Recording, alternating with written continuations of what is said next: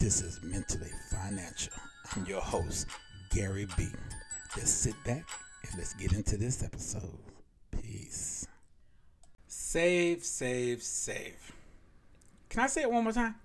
Save, save, save.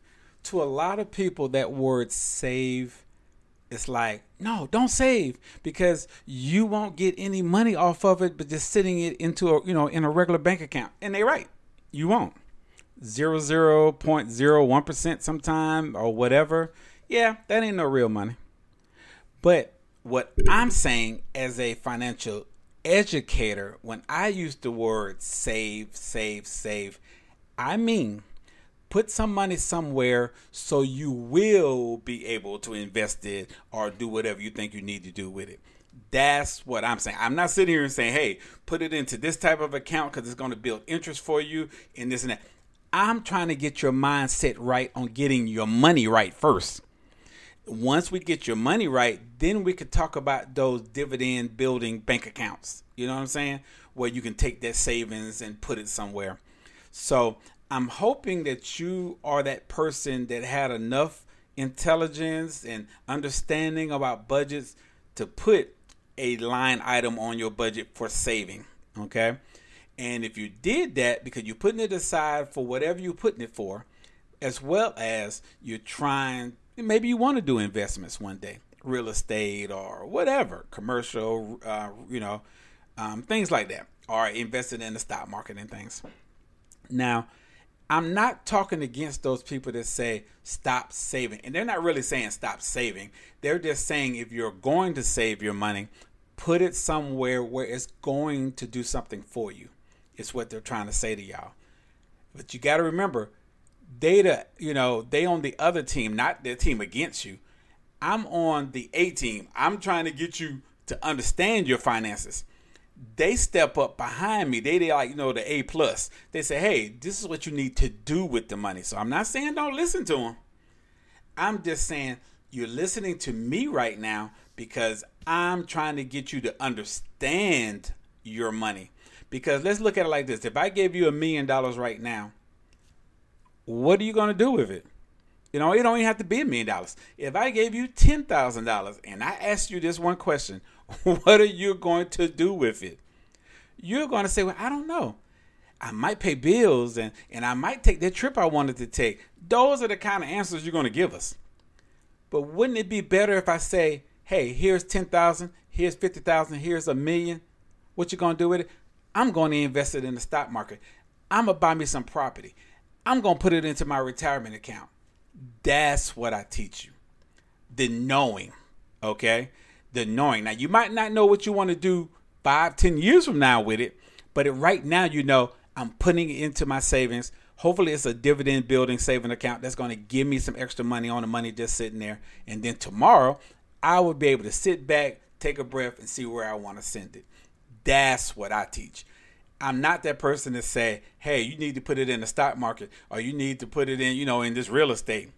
That ain't what I teach y'all Cause like I said, even if you invest in that and you don't know what you're doing and you lose the money, you're going to be mad at yourself.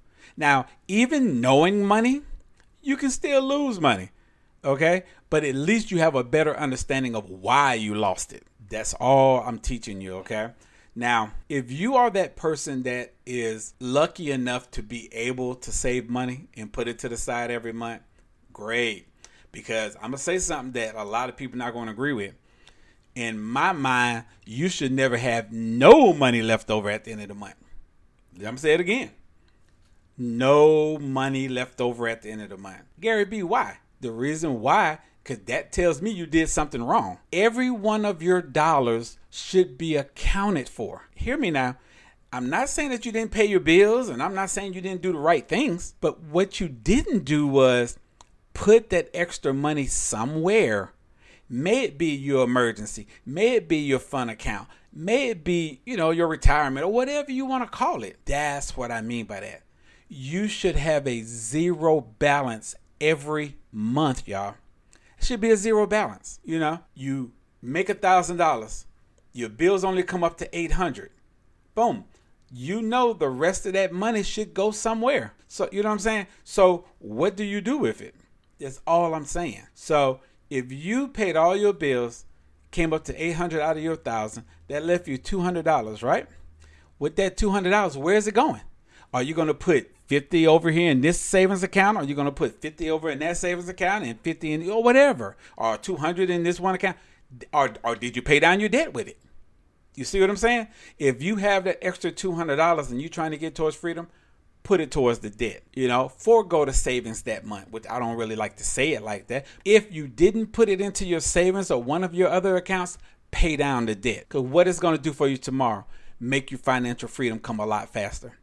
Because you took that extra $200 or whatever it might be and you put it towards that debt to make it easier for you to put the money somewhere else next month. That's what I'm trying to tell you, okay?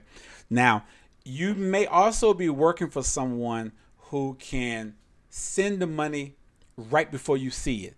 I've always been a a stickler to that. That's why the way I got my bank account set up, like I said, I got it going into my main account that pays my bills. The other money is going to my other accounts. I have it set up. It's transferred, so I don't have to see it. I don't have to touch it. I don't have to do anything. It automatically does it every month.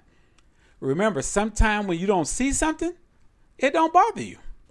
So if you know that you're only going to have $600 in this account to pay all of your bills, perfect. And you know the other five, six, seven, eight hundred dollars, whatever you make, was going to all of your other accounts and you ain't had to think about it, it makes you feel better, y'all. It keeps you above board. It keeps you happy because you know that your medium needs are being met and your future needs are being met.